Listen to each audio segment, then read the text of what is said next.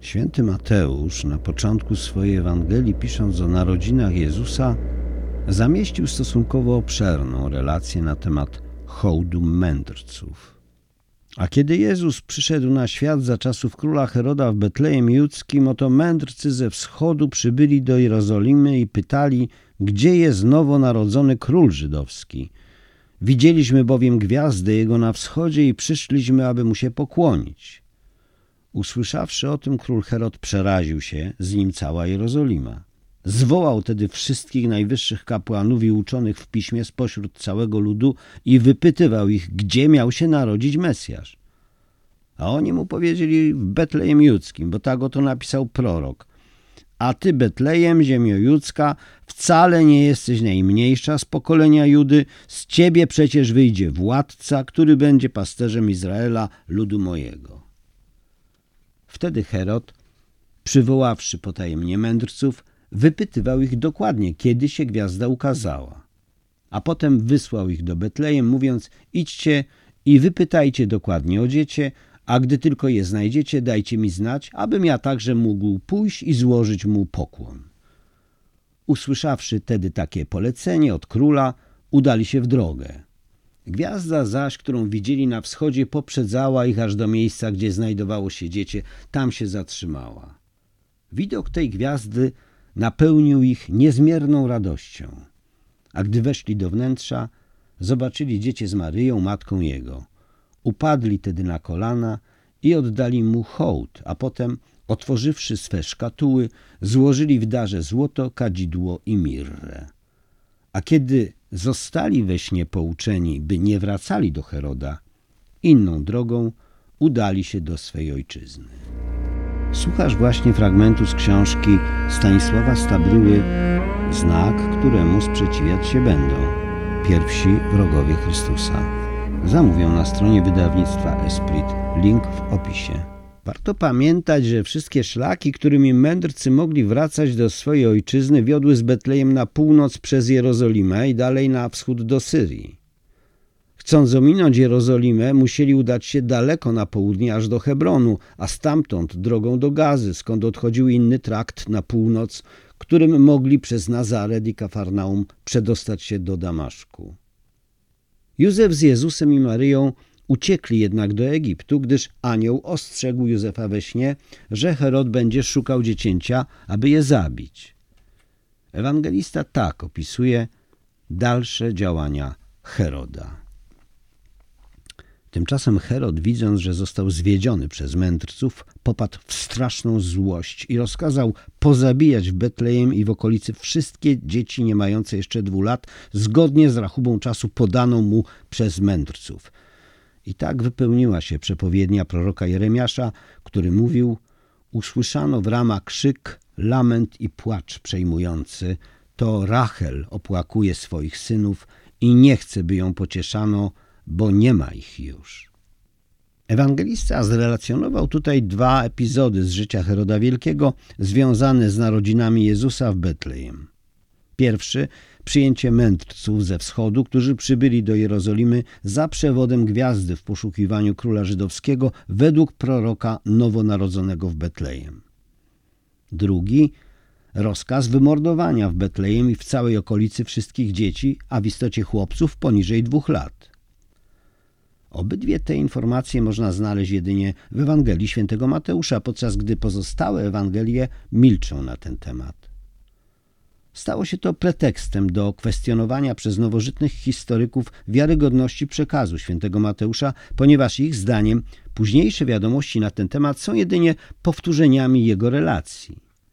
Wydaje się, że nie może to jednak stanowić racjonalnej przesłanki, by podważać rzetelność tej informacji. Wróćmy jednak do czasów sprzed ucieczki świętej rodziny do Egiptu, gdy władcą Judei był jeszcze Herod, który ujawnił swoją wrogość, a wręcz nienawiść do nowonarodzonego Jezusa, usiłując bezskutecznie uzyskać wiadomości o nim od mędrców ze wschodu, a później wysyłając do Betlejem swoich oprawców z rozkazem wymordowania wszystkich chłopców w wieku do dwóch lat. Zapytajmy więc, kim był Herod. Okrutny król Judei i kilku innych pobliskich krajów. Urodził się w roku 73 przed Chrystusem w Idumei, biblijnym Edomie, leżącej na południe od Judei i zamieszkanej przez ludność arabską, filistyńską i fenicką. Ojcem jego był Antypater, Idumejczyk, wysoki urzędnik na dworze Aleksandry Salome, praktycznie zarządca Palestyny za czasów arcykapłana i etnarchy Hirkana II. Matką Heroda była księżniczka nabatejska Kypros. Tak więc Herod, przyszły król Judei, nie był w istocie Żydem, bardziej Arabem, chociaż sam uważał się za Żyda. Był jednak, podobnie jak Żydzi, wyznawcą judaizmu, na który nawrócił mieszkańców Idumei Jan Hirkan I z dynastii Hasmoneuszy, arcykapłan i etnarcha Judei od roku 135 przed Chrystusem. To właśnie on, jak się przypuszcza, uczynił zarządcą Idumei Antypasa dziadka Heroda.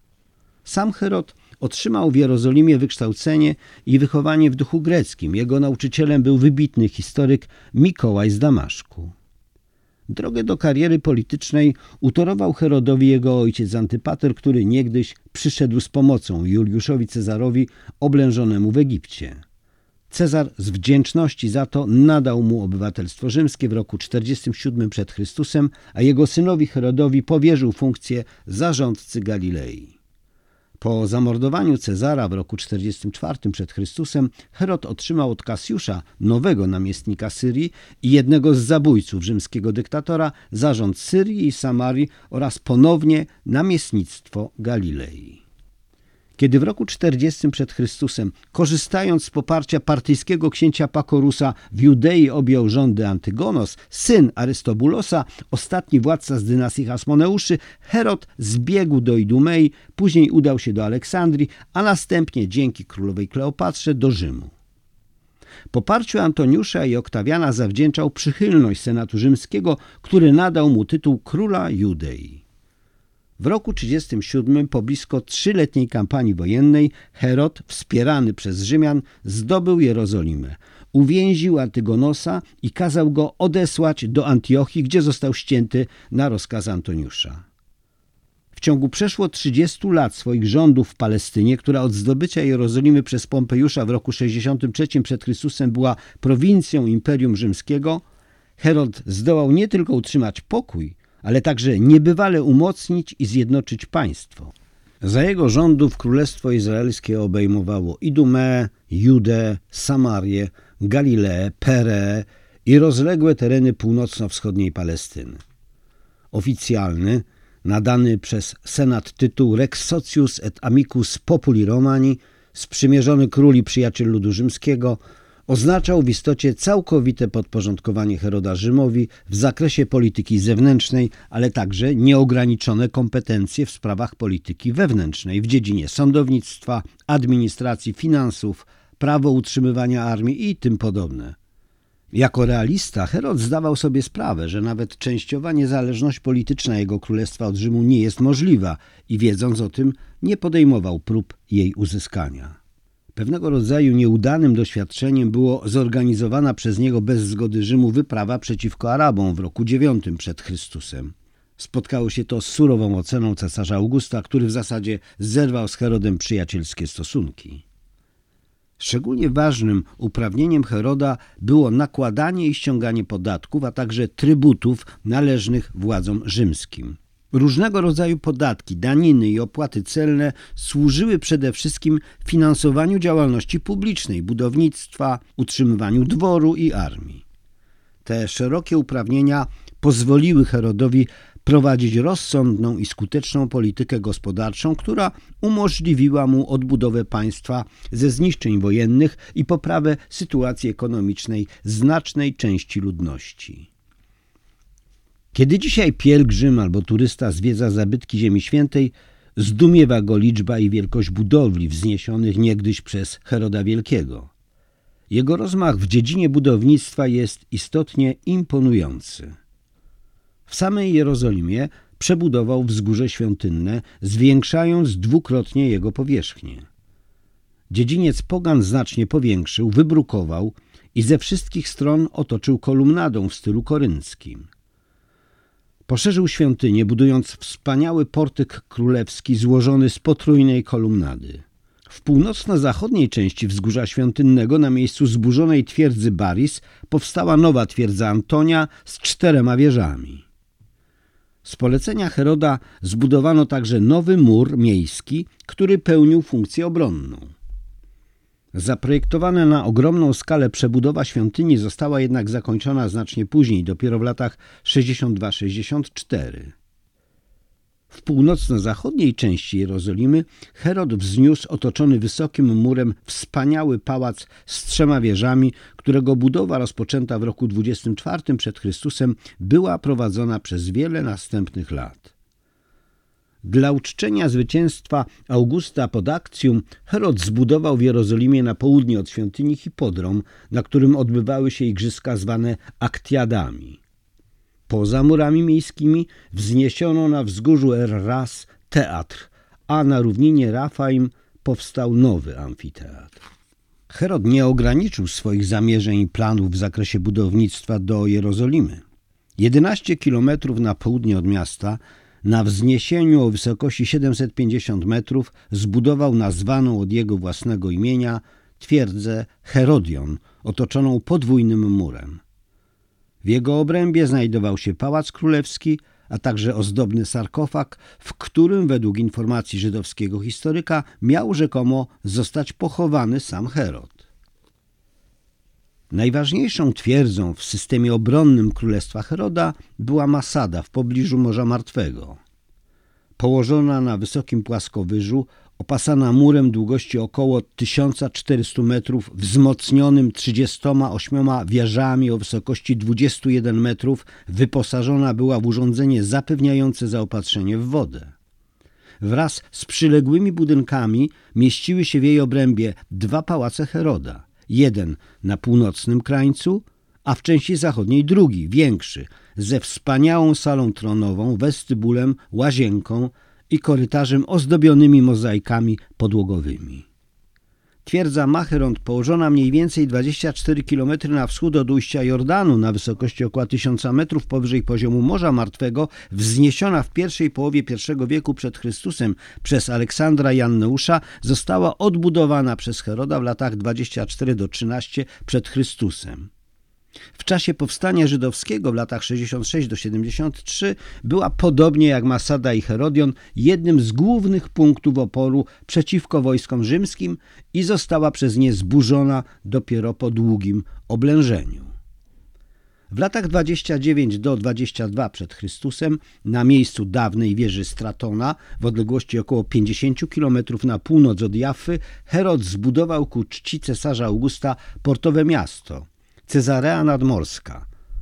Centralnym punktem Cezarei był port, powyżej którego amfiteatralnie wzniesiono pałace z białego marmuru, forum, teatr na 4000 miejsc, amfiteatr oraz ogromny hipodrom. Na wzgórzu postawiono wielką świątynię poświęconą Augustowi i bogini Romie. Miasto miało szerokie, wygodne ulice, a dwa duże akwedukty zaopatrywały je w wodę sprowadzaną z Karmelu. Kilka lat po śmierci Heroda Cezarea stała się siedzibą prokuratorów rzymskich. Wkrótce po uzyskaniu od Oktawiana w 30 roku przed Chrystusem władzy nad Samarią, Herod rozpoczął budowę nowej Samarii, którą na cześć Augusta nazwał Sebaste. Oprócz świątyni Augusta i Romy w centrum miasta wytyczono wspaniałą kolumnową ulicę z rzędami sklepów, wzniesiono stadion i amfiteatr, a miasto otoczono wysokim murem. Po śmierci Kleopatry VII August włączył do królestwa Heroda starożytne Jericho położone na zachodnim brzegu Jordanu. Na pobliskim wzgórzu Herod zbudował twierdzę, którą na cześć swojej matki nazwał Kypros – Przebudował poblicki pałac Hasmoneuszy i wzniósł nowy pałac między dawnym a twierdzą Kypros. W pobliżu tej rezydencji powstał w czasach Heroda teatr i hipodrom oraz kompleks budynków, do którego należy gimnazjon i palest. Józef Flawiusz w dawnych dziejach Izraela opisuje szczegółowo przedśmiertne męki Heroda jako karę Bożą za jego niezliczone zbrodnie. Zwłoki Heroda zostały przewiezione z Jericha i pochowane w Herodium na pustyni judzkiej w pobliżu Betlejem. Ten sam historyk żydowski zamieszcza relacje o ostatnim zbrodniczym pomyśle Heroda, który wiedząc, że wkrótce dokona żywota, zarządził, aby pod karą śmierci mężczyźni z najznakomitszych rodzin całego Izraela zgromadzili się na hipodromie w Jerychu.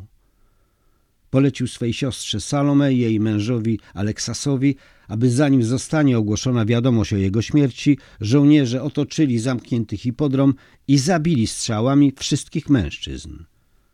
W ten sposób, twierdził Herod, Żydzi, którzy z utęsknieniem czekają na jego śmierć, sprawią mu radość, gdyż będą wtedy opłakiwali swoich bliskich w czasie powszechnej żałoby.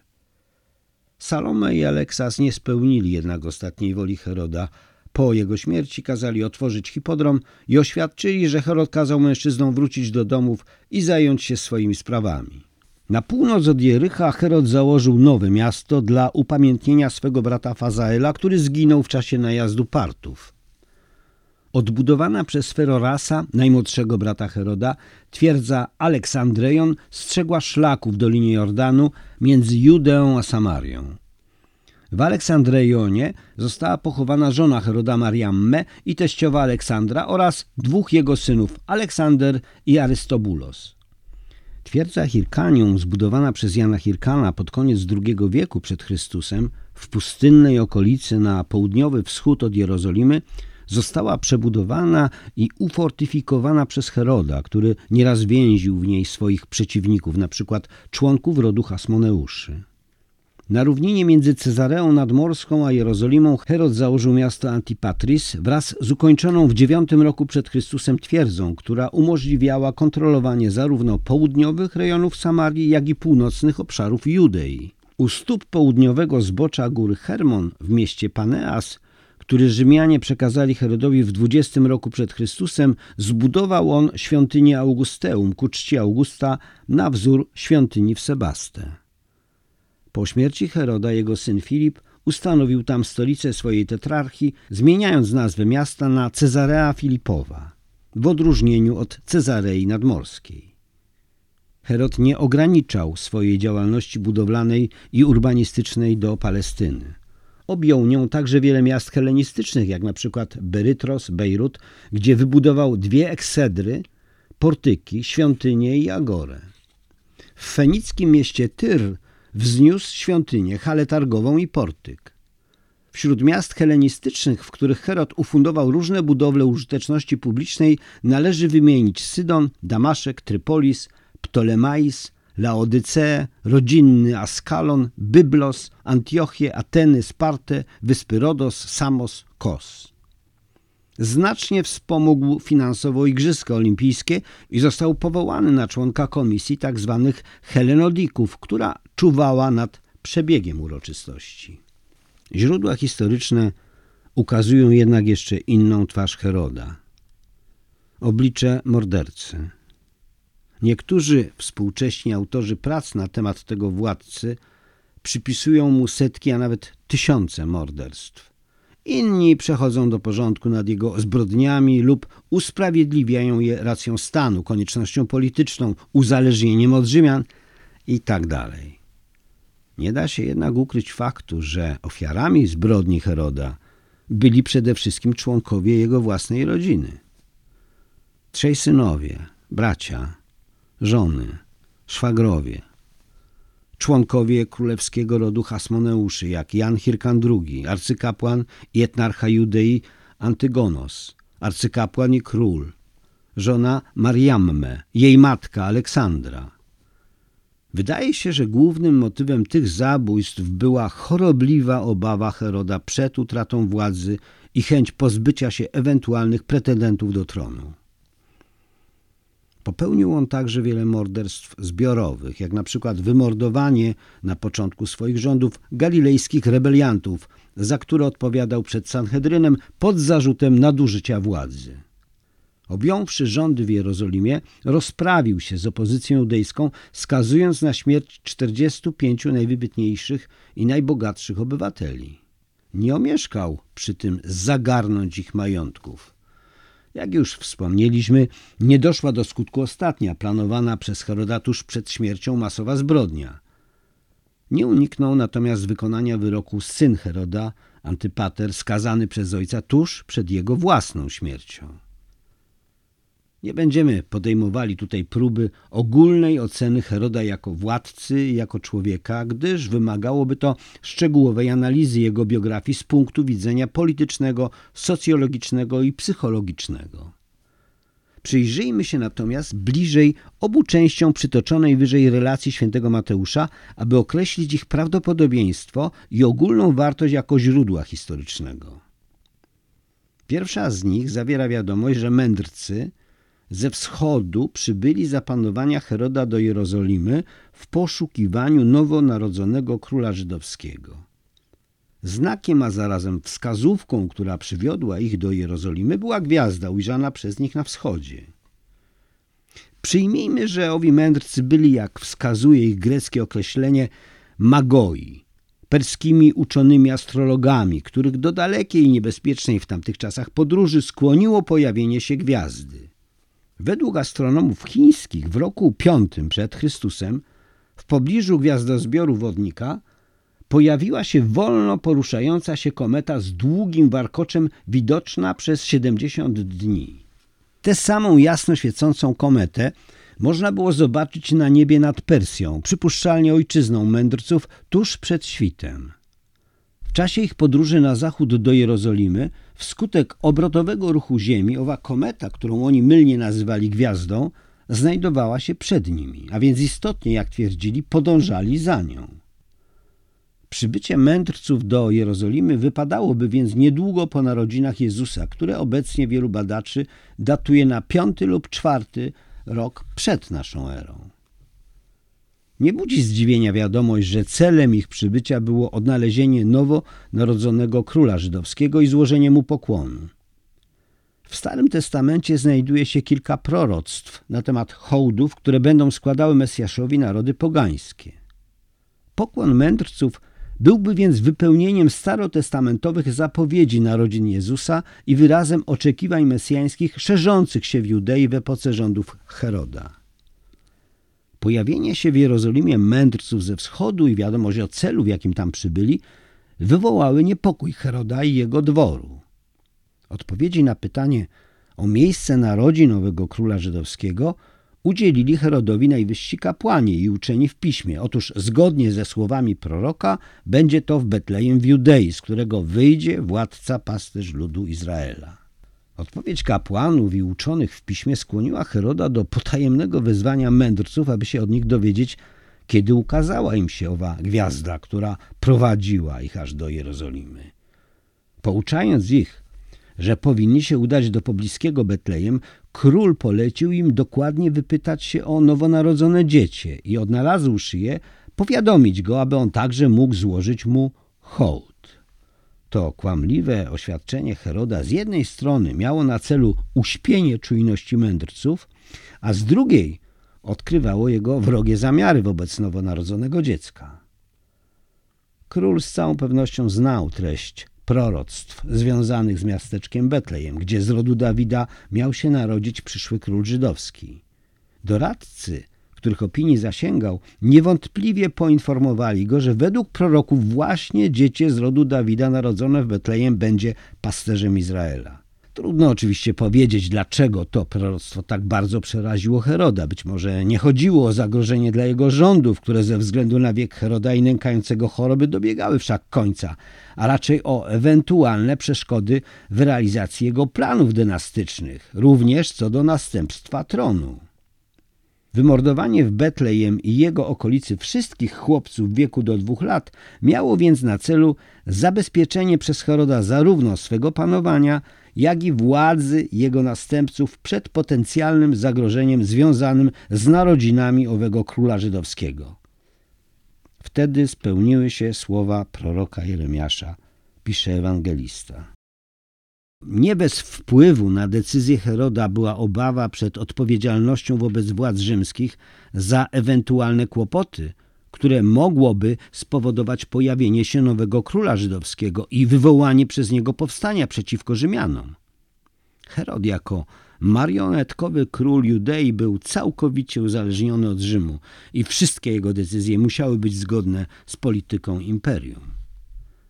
Niezwykłe okrucieństwo tego wyroku, którego historyczność była wielokrotnie kwestionowana przez nowożytnych badaczy, jest w pewien sposób charakterystyczne dla rządów Heroda, który dokonał niezliczonych morderstw nawet we własnej rodzinie, szczególnie w ostatnim okresie swojego panowania.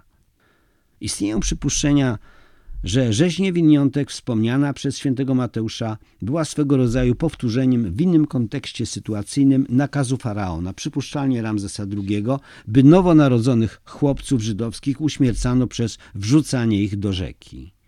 Ale jest to mało prawdopodobne. Nie są także przekonujące twierdzenia, że wszystkie późniejsze wzmianki czy informacje o tzw. Tak rzezi niewiniątek opierają się na zapisie ewangelicznym świętego Mateusza. Trudno byłoby na przykład uzasadnić twierdzenie, że przekaz Makrobiusza, znanego neoplatonika z przełomu IV i V wieku i z pewnością niechrześcijanina, według którego wśród zamordowanych chłopców był również syn samego Heroda, ma swoje źródło w Ewangelii świętego Mateusza. Gdy August usłyszał, że wśród chłopców do dwóch lat życia, których w prowincji Syrii kazał zabić Herod, król żydowski, były syn Heroda, powiedział, że wolałby być wieprzem niż synem Heroda. Wspomina o tym także pochodzący z pierwszego wieku po Chrystusie apokryf Starego Testamentu, w niebo wzięcie Mojżesza. Znakomity historyk kościoła Eusebiusz z Cezarei, opierając się na innych źródłach, jak wynika z jego relacji, przywołuje tylko dodatkowo zapis w Ewangelii świętego Mateusza. Gdy Herod się dowiedział, że proroctwo Micheasza wskazywało na Betlejem, wydał edykt z rozkazem pozabijania niemowląt w Betlejem i całej jego okolicy chłopców do lat dwóch i niżej według czasu, który mu magowie dokładnie oznaczyli. Sądził, że Jezus, w każdym razie jak to zresztą było prawdopodobne, podzieli los swych rówieśników. Przecież przed zamachem zostało dziecię uprowadzone do Egiptu, jako że się zjawił anioł rodzicom jego i oznajmił, co się stać miało.